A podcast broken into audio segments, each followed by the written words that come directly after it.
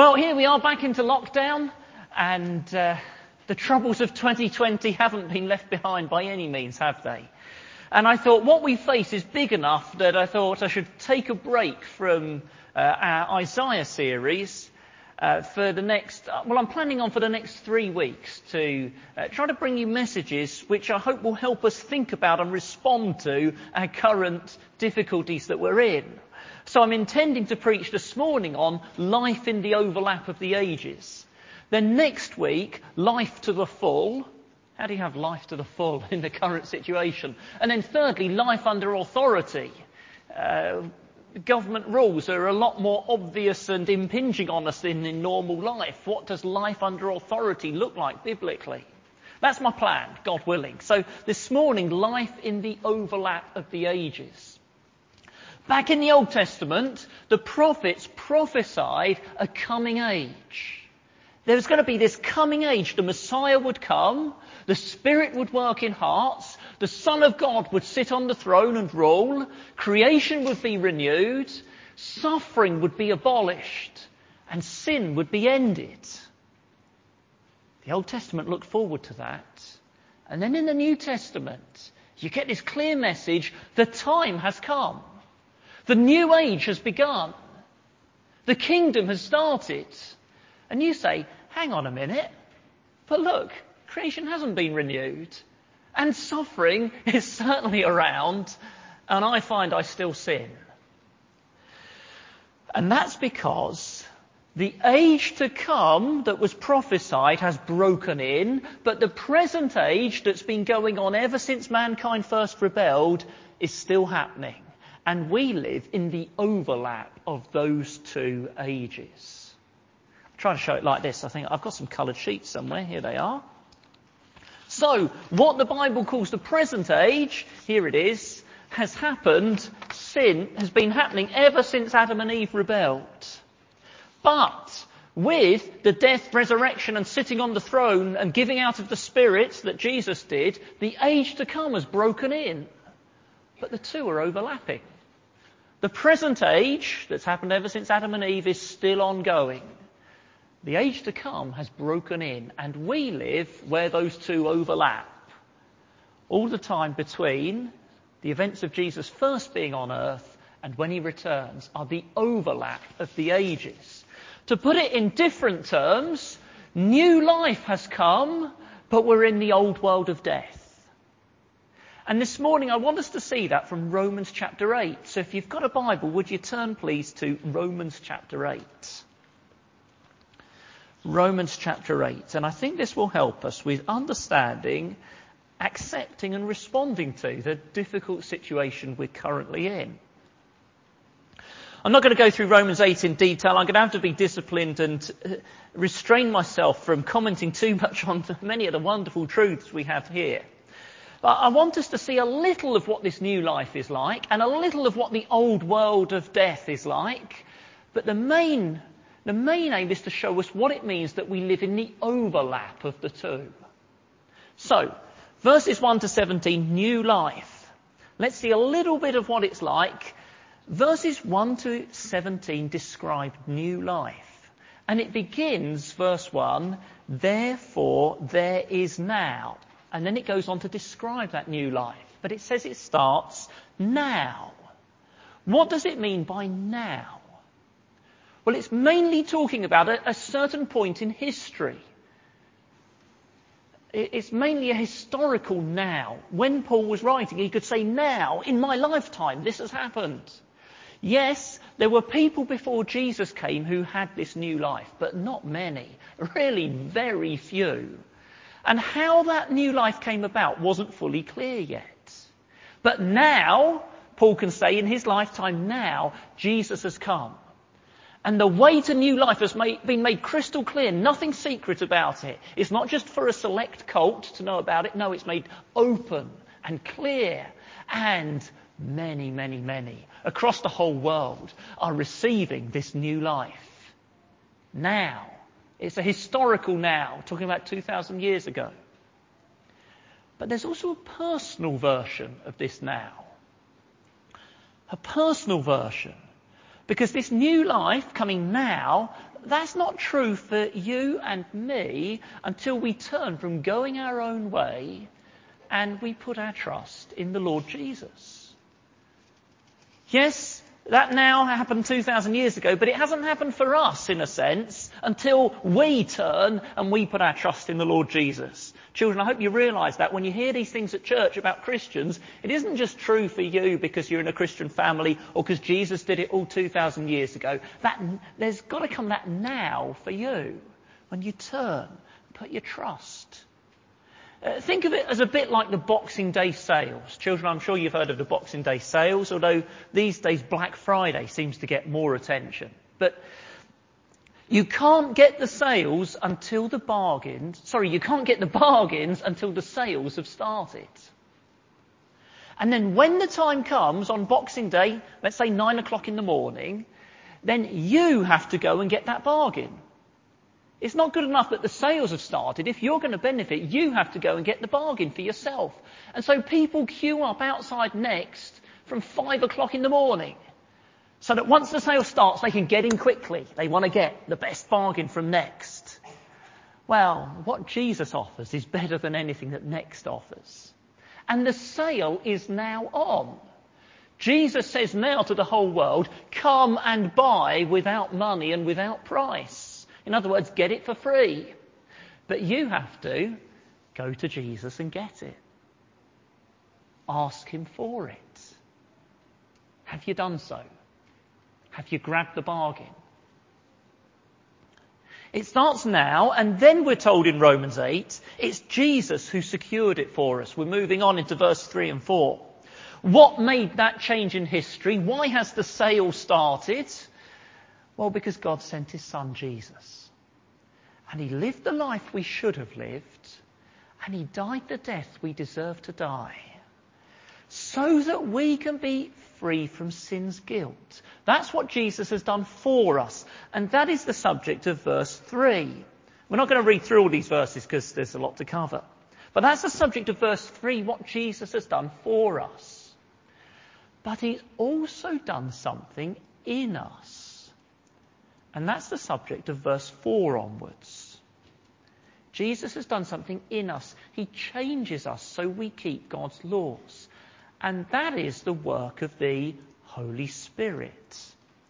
Have a look at the end of verse 4 and you'll see that. There's this work Jesus has done in us, so we should keep God's law, and it's for those who live according to the Spirit. Verse 9 tells us, Everyone who belongs to Jesus has that Holy Spirit. And what does the Holy Spirit do in us? Well, he puts our minds right. You'll see in a minute there's more to it than that, but let's start there. He puts our minds right. Let's read verse 5 and 6. Those who live according to the sinful nature have their minds set on what that nature desires. But those who live in accordance with the Spirit have their mind set on what the Spirit desires. The mind of sinful man is death, but the mind controlled by the Spirit is life and peace. Now, don't think this is your mind in contrast to your heart. Your cold reasoning in contrast to your warm feeling. I know we use mind and heart that way. The Bible doesn't generally. It's just meaning our whole inner being. Sometimes the Bible calls this heart, sometimes it calls it mind. It means the inner you, the control center of you, your thoughts and desires which control your will, and then your will controls your actions, what you do and say. Uh, think of it a little bit like this. These speakers on the wall, why are they the volume they're at at the moment? Well, there's a control center over there with various switches and dials. And Dan today thinks about, well, is that at the right level or is that not? Does this need to be adjusted? Does that not? And, and then he will presumably slide the sliders and turn the dials and that all affects what goes on in the speakers around the building. Why do you do what you do? Your actions that you do, the words that come out of your mouth. Well, it's a decision of your will your will. And that's controlled by your thoughts and your desires. That's like the, that's the control center being talked about here. And outside of Christ, those thoughts and desires and that will are ruled by sin. And in Christ, it's all ruled by the Holy Spirit. So what does that mean the Holy Spirit will do in you? Well, he'll wean you off loving sin. And he'll teach you to love and keep God's laws. I've got a heading in my Bible for Romans 8. Have you got one in your Bible? Heading for Romans 8? Mine says life through the Spirit. I expect yours says probably something similar. And it's the correct heading. Romans 8, uh, if you noticed as it was read through, it mentions the Spirit again and again and again. Wonderful chapter about life in the Spirit. And what is the main subject of the first, well, 14 verses? He keeps talking about fighting sin, overcoming sin, it's very significant that Romans 8, this chapter about life in the Spirit, is not about ecstatic experiences, although they are desirable. It's not about the Spirit will give you a comfortable life where you'll have everything you want. It doesn't say that. It's a chapter about resisting sin. Well, I hope you take notice of that. Because I hear people who say, we don't want to hear so much about sin, we want to hear about the Spirit. We want to hear about victorious life, not these depressing things about sin and overcoming it. Wow, have you read Romans 8? About life in the Spirit, and it's a life of overcoming sin, fighting sin, resisting sin. Oh, it's not just that. This is where I have to resist the temptation to go into verses 14 to 17 about adoption and knowing you're in God's family. And it's also about, well, eventually the Holy Spirit gives life to our, even our bodies. New life. Verse 11. And if the spirit of him who raised Jesus from the dead is living in you, he who raised Jesus from the, he who raised Christ from the dead will also give life to your mortal bodies through his spirit who lives in you. Even these physical bodies are going to get new life. But that's a reminder we've got new life, but we haven't got it all yet. So let's move on. We've thought there about new life, but now we have this new life in an old world of death. We move on now to verses 18 to 25. The old world of death. Now, we live in a world that is groaning. Do you see that in verse 22? Verse 22, the whole creation has been groaning right up to the present time. Why is it groaning? Oh, it's in bondage to decay. Verse 21. It's in bondage to decay. What a strange word, phrase. What does that mean? It means it's enslaved. It's enslaved. It's frustrated, verse 20 says. And it's decaying. It's decaying. Now, children, have you heard of William Shakespeare? Yeah, I expect you've heard of William Shakespeare. And he had a famous saying, something along the lines of all the world's a stage. And let's, let's imagine a theatre. And well, let's imagine a great theatre owner. And he produces this phenomenally sophisticated and beautiful theatre, stage. And he gets the best actors. He's trained them up to be the best. And they're going to act on the stage for his glory. They're going to reflect something of him. But instead, they're roaring drunk. And they don't act for his glory. They dishonour him. And they wreck the stage. And so he downgrades that theatre. And that's this world. We were made to reflect God. But we're drunk with sin, and instead we ruin his world and we dishonour him. And so he's downgraded it. He's put it all under a curse a curse where it is in bondage to decay. It's still his world, still amazing and brilliant, but it has this principle of decay and this frustration and this suffering that it is streaked with. And so that explains the world we see. Oh, do you ever see those David Attenborough programs? Uh, yeah, he can be a bit annoying with all his evolution stuff, but they're brilliant programs, really. And, and so, and so you see this amazing world. The salmon, they swim around in the ocean and they have somehow some navigation system where they find their way back to the river where they were born. Think of that. They swim in the Pacific, and out of all of those thousands of miles of Canadian and American coastline, they find their way to the actual river they were born. And they jump up waterfalls, and they get exactly to where they were born. And they reproduce, and then they die. And the next generation struggles, spawns, and dies. And the next struggles, spawns, and dies. And what a weird world, you think. It is so amazing, so sophisticated, and so just run through with death and decay. And so creation groans. But there's a more positive side to the groaning. The world is eagerly waiting. Do you see that in verse 19?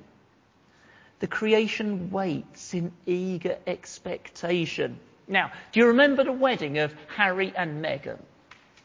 Children, some of you probably saw it on TV. Back in those days when Harry and Meghan were seemingly happy, popular royals. That seems a long time ago now.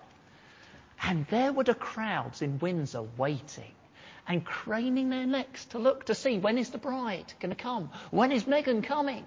And you had to wait a long time and craning their necks looking to see. And that is actually the word here put for creation. It cranes its neck looking to see. When is the time coming? It's waiting. For what? To be rid of this decay. To be freed from the frustration. To be made new.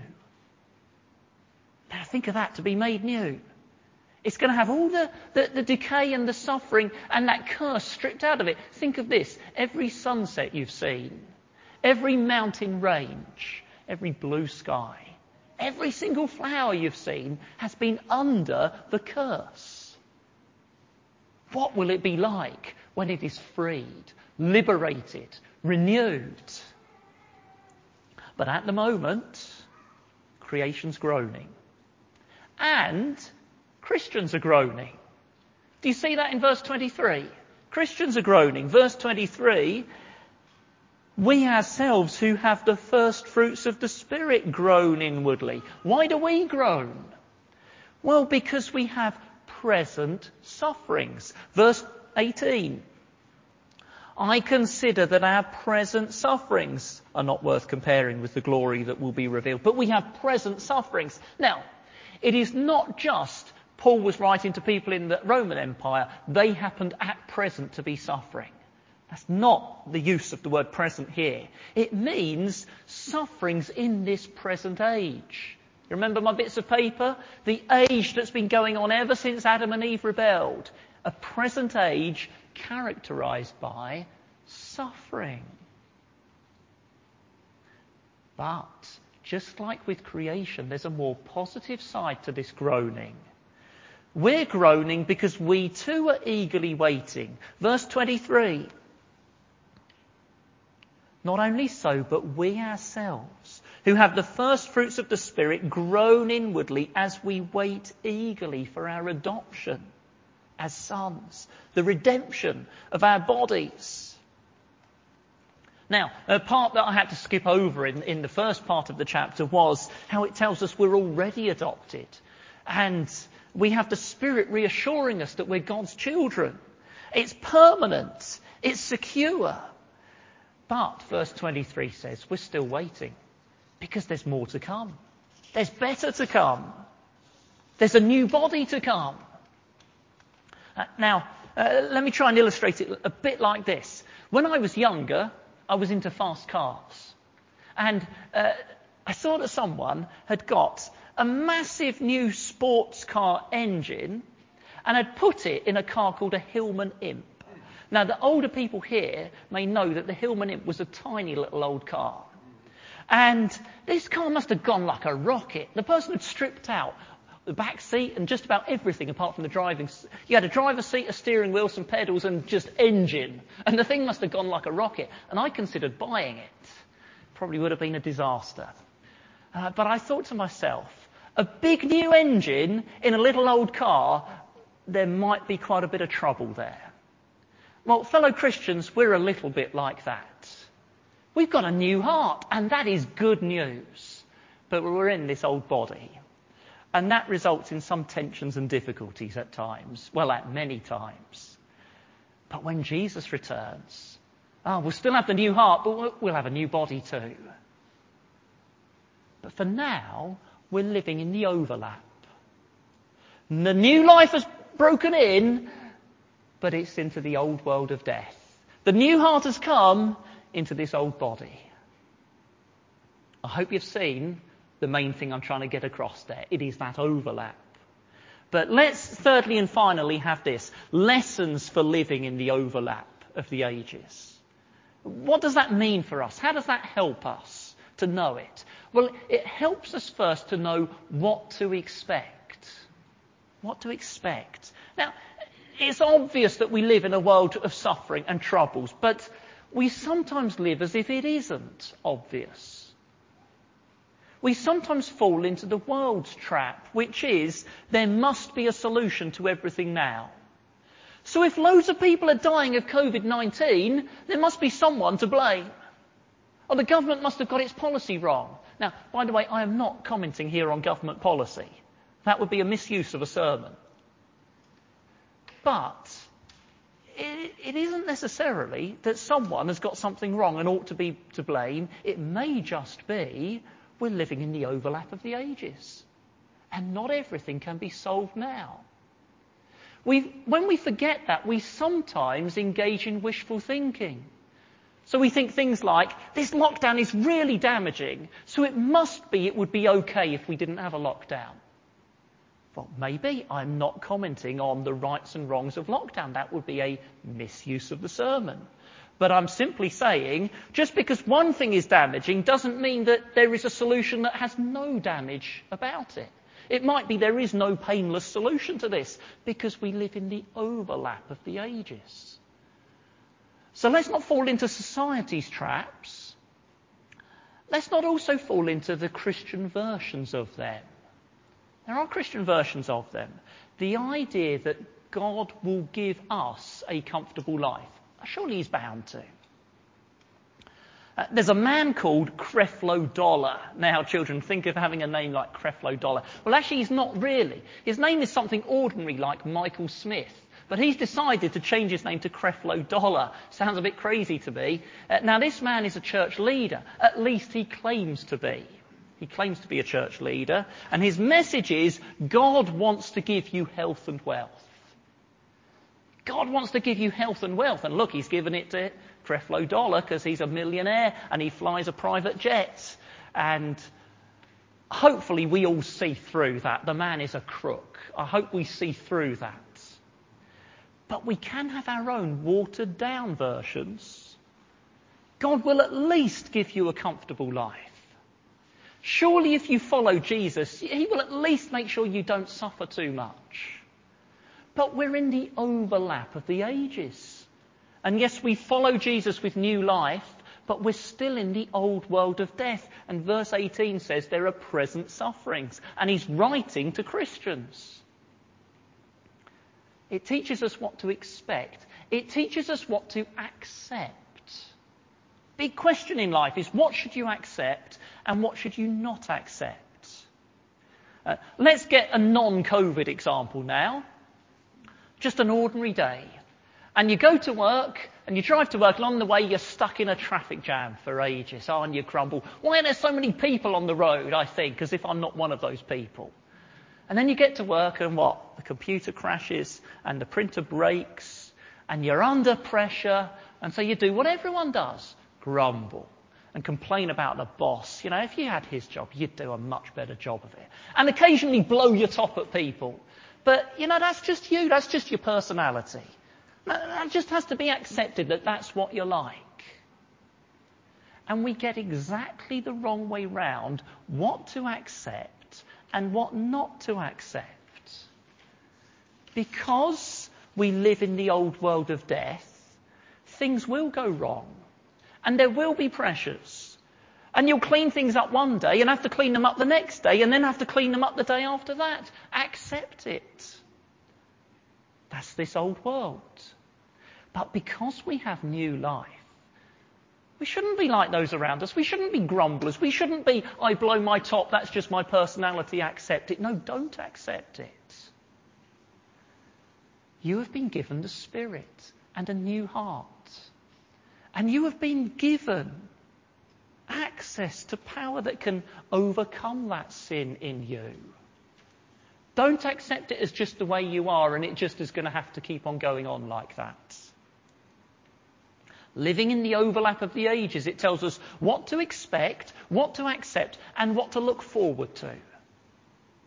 We all need something to look forward to. What is Boris's favourite phrase about looking forward? There's light at the end of the tunnel. Isn't that one of his? Along with a few alasses. He likes a lass and jabs in the arm. But he also likes there's light at the end of the tunnel.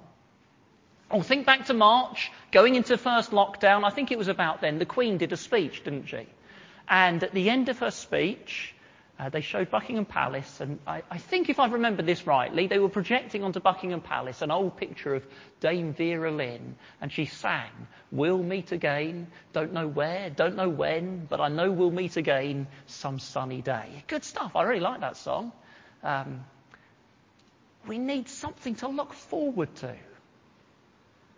And the world makes its substitutes for what God's given. We need to think that we'll meet again, even if we haven't got a clue when or where or even why we should believe it. But we want to believe it.